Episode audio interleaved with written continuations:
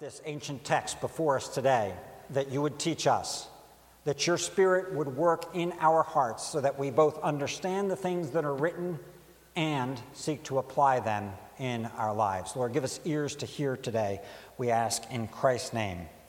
Amen. I titled the sermon today, The Common Life, and it is derived from this phrase that we find in this passage that says, they had everything in common. But I will tell you as well that very much in mind as I prepared the sermon and as I uh, titled the sermon this week was the, the formation of the medieval order, the Brethren of the Common Life. And this order, and I, I use the word order a little bit in quotes because it wasn't a full-blown monastic order. It did not have all of the rules and all of the vows associated with other monastic orders. It was more, and, and you'll appreciate this given the text, more voluntary, as they gathered together and as they lived together. But they sought to express together love, rep- repentance, obedience, humility. They tried to live simply, to work hard, to be compassionate, to be full of prayer, and to live a contemplative life. And in particular, what they were trying to do is live according to the pattern that is found in the early chapters of Acts, particularly in the verse and chapters and section that is before us today that we are considering. They saw that all of the things that I just mentioned about them, the generosity, the repentance, the desire to work hard, were not to be done in isolation from others, but as part of a common life, as part of a shared life. So they agreed in spirit with the psalmist who said how good and pleasant it is when brothers dwell together in unity. And when we look at an example of this here in Acts chapter four, I think all of us read this. Even if you're not a Christian, you read this and can appreciate with joy this kind of description that we got in verse thirty-two, right as we started off this passage. Now the full number of those who believed were of one heart and soul, and no one said that any of the things that belonged to him was his own. There's a simple lesson that comes out from a passage like this, and that lesson is this: we need each other.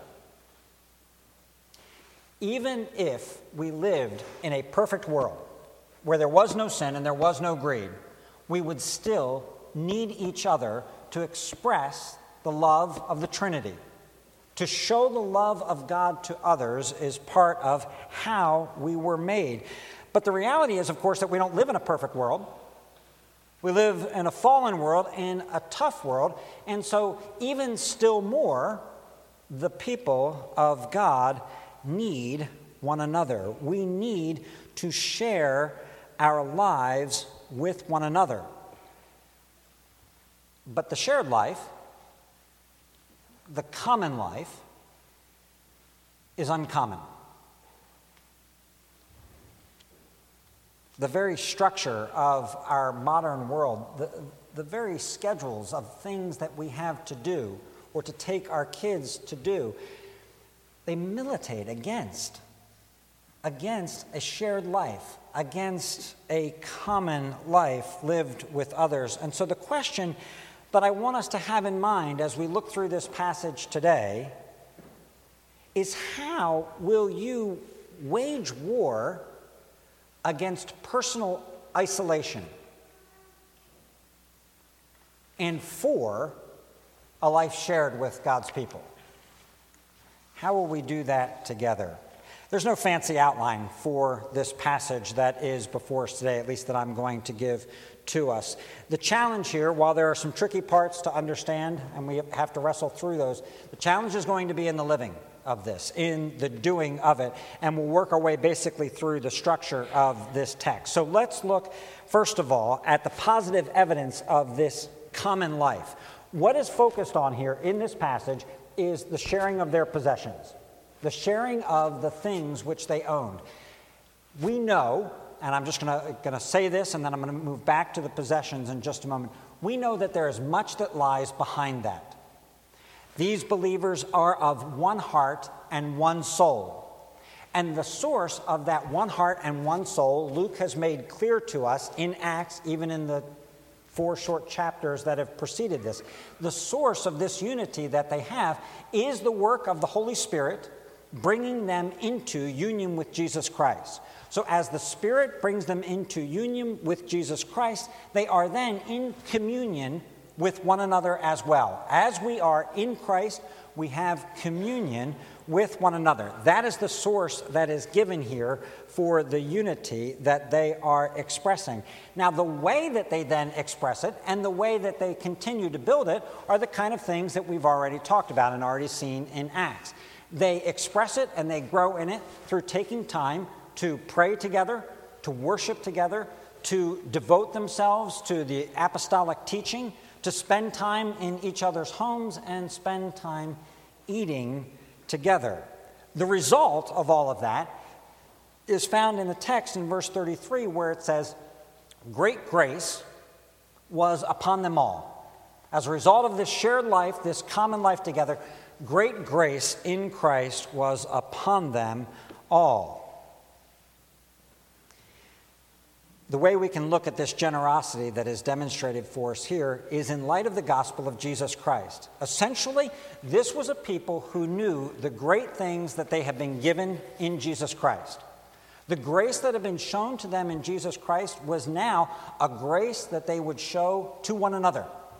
They gave and they were generous because God in Christ had given and had been generous to them. It was the very nature of the community. It was the expression of the love that they had in Christ and then for one another. At this point, it is worth saying this. I don't want you to spend any time getting distracted by looking at this passage and wondering if this applies or contradicts with some kind of a political or an economic system. That is not the focus of this text as well. It is not trying to set out for us what governmental policy should be or what the best structure of a government is. It is simply describing for us the attitude, the love, the generosity that characterized the early church. The text makes it very clear that nothing in terms of the possessions, the land, the houses, nothing is mandated, nothing is forced, nothing is coerced here. Generosity and freedom are the foci of what is going on. They are the background by which this is taking place. How can we help people among us who are in need? That's the simple question. And just to be clear, they were not setting up here a, a benefit organization or a social organization for all of the needs that existed within Jerusalem. In particular, they are focused on those who are needy within their group. Within this new formed community, any who were needy were being shared with by those who were of resources of some sort or another. And the people are digging deep, they are sacrificing, and they are sharing with one another. They're selling and going so far as to sell land, to sell houses.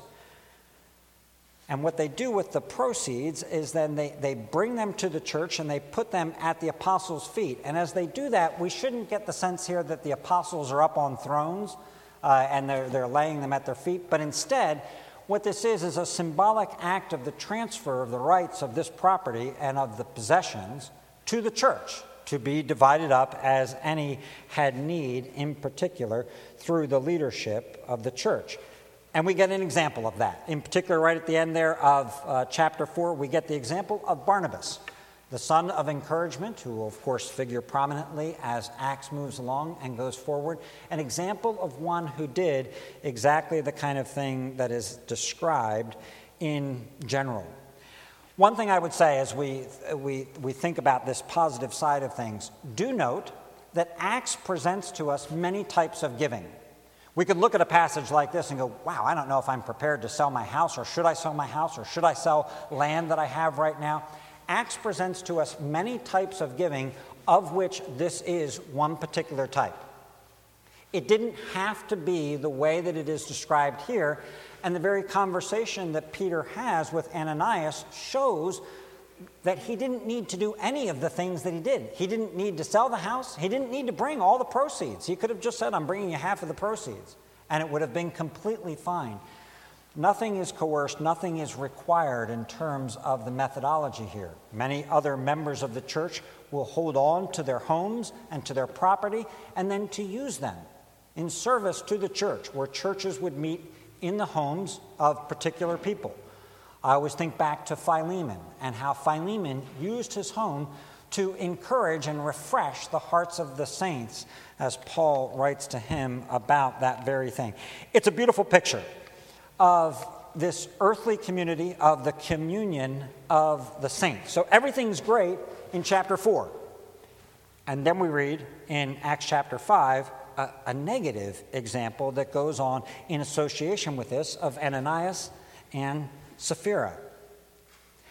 I, uh, I read one commentary this week about this passage, and I appreciated that this is often referred to as the original sin of the church.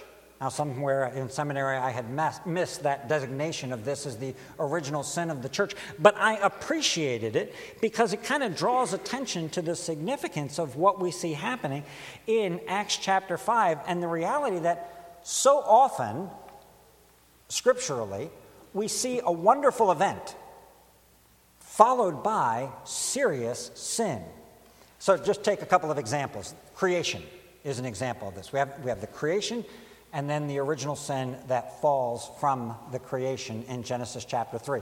We have the deliverance of Noah and his family, and then we have the drunkenness that follows right after that. We have Exodus, and then we have the golden calf. We have the triumph of going into the land that God has been giving to them, the victory over Jericho, and then we have Achan holding back a portion for himself.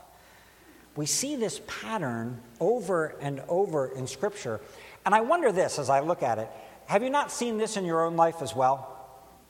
Have you not seen times where you've had great spiritual experiences followed by a crash, followed by something of your own doing that you just can't believe the juxtaposition of these two things?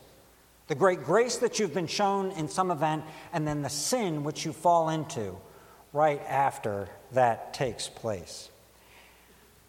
I think the very structure of it is important and instructive to us. Last week, what we saw in Acts chapter four, and we, and we pointed this out specifically, was the beginning of the external opposition to the church. And now we see that problems in the church are internal as well. To this point, there have been no internal problems in Acts. Now we see the beginning of exactly that. The church is oppressed then by the world and by her own sin. And if that wasn't enough, Peter makes clear that those aren't the only two agencies engaged in opposition. So in chapter five, verse three, Peter said, Ananias, why has Satan filled your heart? Satan is opposed to the church as well. So you've got the world, you've got our own sin, and you've got Satan oppressing the church of Jesus Christ. To put it in the language of Revelation, the dragon is pursuing the woman and her child and her other children as well. I want to say this concisely, but yet it's important, and, and I said it in more detail last week. The reason that this has to be shown is because Luke is explaining to Theophilus why this kingdom has this shape. This glorious kingdom of God is shaped by suffering. It is shaped by opposition. And the reason is so that we, the people of God, can be shaped into Jesus Christ. So that we can be made into the image of our Savior. So that the things that oppressed our Savior and took him to the cross are the things that oppress us as well. Not his own sin, our sin, oppressing our Savior. But we are being cruciformed through this process. Now, that said, this is a hard passage for us. It's hard to figure out some of the details of this, and I'm sure I'm not going to be able to explain all of them, but there are questions that come up for us. The first of them, I think, is this. When you read this passage and you read about this immediate death of these two people, it feels to us more like the Old Testament than the New. Does it not? You kind of read this and go, well, well that seems strange. This is the New Covenant where people are forgiven more graciously, more fully, more quickly than they were in the Old Covenant. How does this take place? What is happening here? And illustratively, I, I want to say it this way. I think that what God is doing here is he is firing a shot across the bow for the church in all ages. A way of saying, do not think that you can take advantage of this great grace that has been shown to you. Do not think that it's okay now to be hypocrites. It's okay to do whatever you want to do. I am still this God. Realize it. Be aware of it as you seek to serve one another within the context of the church. Don't be hypocrites. And then we wonder another question, like, what does this say about this couple? Are we to understand that they were believers? That they were just professing believers but not actual believers, or were they unbelievers? What do we what do we understand about Ananias and Sapphira? Well, we don't have a lot of evidence in and of itself except this particular judgment that is rendered against them. But we want to be careful here because we don't want to say that every time somebody lies, God is going to strike them down right at that moment. Who of us hasn't done something like this? Now, we look at this as dramatic, as you know, it happened right in front of Peter. How could you have done that? Well, there's many times when we fudge the truth just a little bit, when, when we give ourselves a little bit more credit for what we're giving than we've actually done. So we don't know the state of their soul here, but we know clearly that what they did was hypocritical, that they were somehow playing at church, thinking they could get away with this, thinking they could get credit for a great gift when it wasn't quite all that it was cracked up to be, as it turned out. And another question that comes to us is, why wasn't Peter more patient with them? Of all people, of all, I, I mean, of all people who knew what it was like pretty recently to lie, Peter knew it. Why not be a little bit more gentle with them? And a little bit more pastoral. Peter, who had been commanded, feed my sheep, tend my sheep. It's hard for us to grasp this exactly, but it seems clear that God is seeking in this moment to establish the apostolic authority that belongs to them for this work of discipline that has been entrusted to the church. And it seems that God is specifically aiming to create that which we see in verse five, when it says, and great fear came upon all those who heard it, and then repeated again in verse eleven, and great fear came upon the whole church and upon all who heard these things. God is aiming to create exactly that. We just finished Exodus. In Exodus, we had the picture of God as a consuming fire, right? What God wants to say, as we've now come into the new covenant, is do not think that I have become a campfire instead of a consuming fire. I am still the God who I am. And so you have these, these two phrases that are laid kind of next to one another in this passage. The phrase that started it, great grace was upon them all, and the phrase that ends it, wherein we read that great fear was upon them all. And somehow, as a believer, I want to hold on to both of those things. I want to appreciate the great grace that is found in the Lord Jesus Christ without treating these things lightly, without taking God lightly, cultivating a fear, which, of course, biblically speaking, is the beginning of wisdom.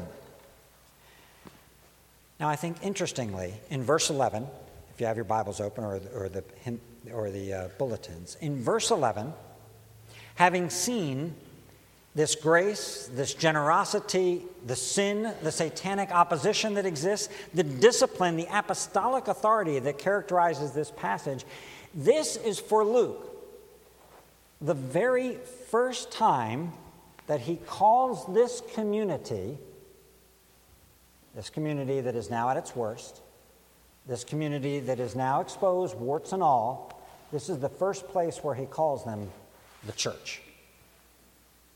All other words have been used along the way, but in Acts, it's at, it's at this point where Luke reserves the use of the word church and applies it to us, a, a mixed community. Gracious, but full of faults and warts. What are the implications of this for us? Well, first of all, the implications are this. If you are not, become a believer in the Lord Jesus Christ and join a local church. That is where you commit yourselves with others to a common life. They were together here even when things were difficult, and that is the call that comes to us as well. A place where we can express together the communion of the saints. And then we have to express the communion of the saints tangibly and specifically within our communities. Give, and give generously. That's what this passage is about. This is the way they shared their possessions with one another. And we need to feel the full weight of that. It hits us exactly where we live. It's not just incidental. Money hits at our heart. Give and give generously. That is a way to express the communion of the saints. Lend to one another. Make meals for one another, call, visit, write one another, pray for one another, drive each other to places when you need to drive to places, participate together in the life of the church, in worship, in Sunday school, in small groups. Come to evening worship, relax and fellowship with us. Come to a prayer meeting and enjoy the time of interceding before the throne of grace. Come to a men's breakfast. Come to an art show. Participate together. Third, take obedience and integrity in the church seriously. Do your best to cultivate a healthy fear. It's easy to overlook it. It's easy to think that God's not doing this stuff anymore, I'm okay. Cultivate a healthy fear. Take vows and feel the weight of those vows. Don't play at church. Fourth, remember that the world, flesh, Satan, all are against the common life, and therefore be intentional and deliberate in seeking a common life together. Pastor, I feel like I'm not connected with anybody in the church. If I had a house or the proceeds from a house, for every time I heard that, all the time, people come to me and they talk about feeling lonely, feeling isolated. If you feel lonely, if you feel isolated, move. Move towards others in the church. Do the kind of things that I just stated. They're not complicated. They're the things that are available to us to share a common life together. And for those of us who see others who might be lonely in the church, move. Move towards them in grace. And finally, then, the last implication that I think comes from a passage like this. When things are sailing along in the life of the church, when everything's good, when the waters are calm and the wind is great and it's sweet to be together, then rejoice and enjoy those times. But don't be surprised when your sin or my sin or somebody else's sin or something you can't even figure out what it is causes a deep painful fracture in the body of Christ. It will happen. Mourn it. Hate it when it happens. But don't be surprised by it. Because it is through this very thing that the Holy Spirit is taking us and saying, you need to get to Jesus. You only have one hope, and that is in Jesus Christ. Hate the things that divide us. Don't be complacent about them, but don't be surprised by them. And don't, therefore, isolate yourself from the common life in protection of yourself. It's easy to do that, especially if you've been burned a few times. We are going to be one in Jesus Christ. The common life is the inheritance that we have. We're going to enjoy eternity together in perfect fellowship, sharing the inheritance joyfully together. It's all God's. And we'll all share it together. For now, we've got a taste of that. We've got a taste of sweet fellowship that happens every once in a while. And we've got a call to keep pursuing exactly that thing. That is the evidence of the Spirit of God at work in our lives and at work in our church. Not that it's all perfect, not that it's all Acts chapter four, the end part. Acts four and Acts five. That's our life together in Christ. Let's pray.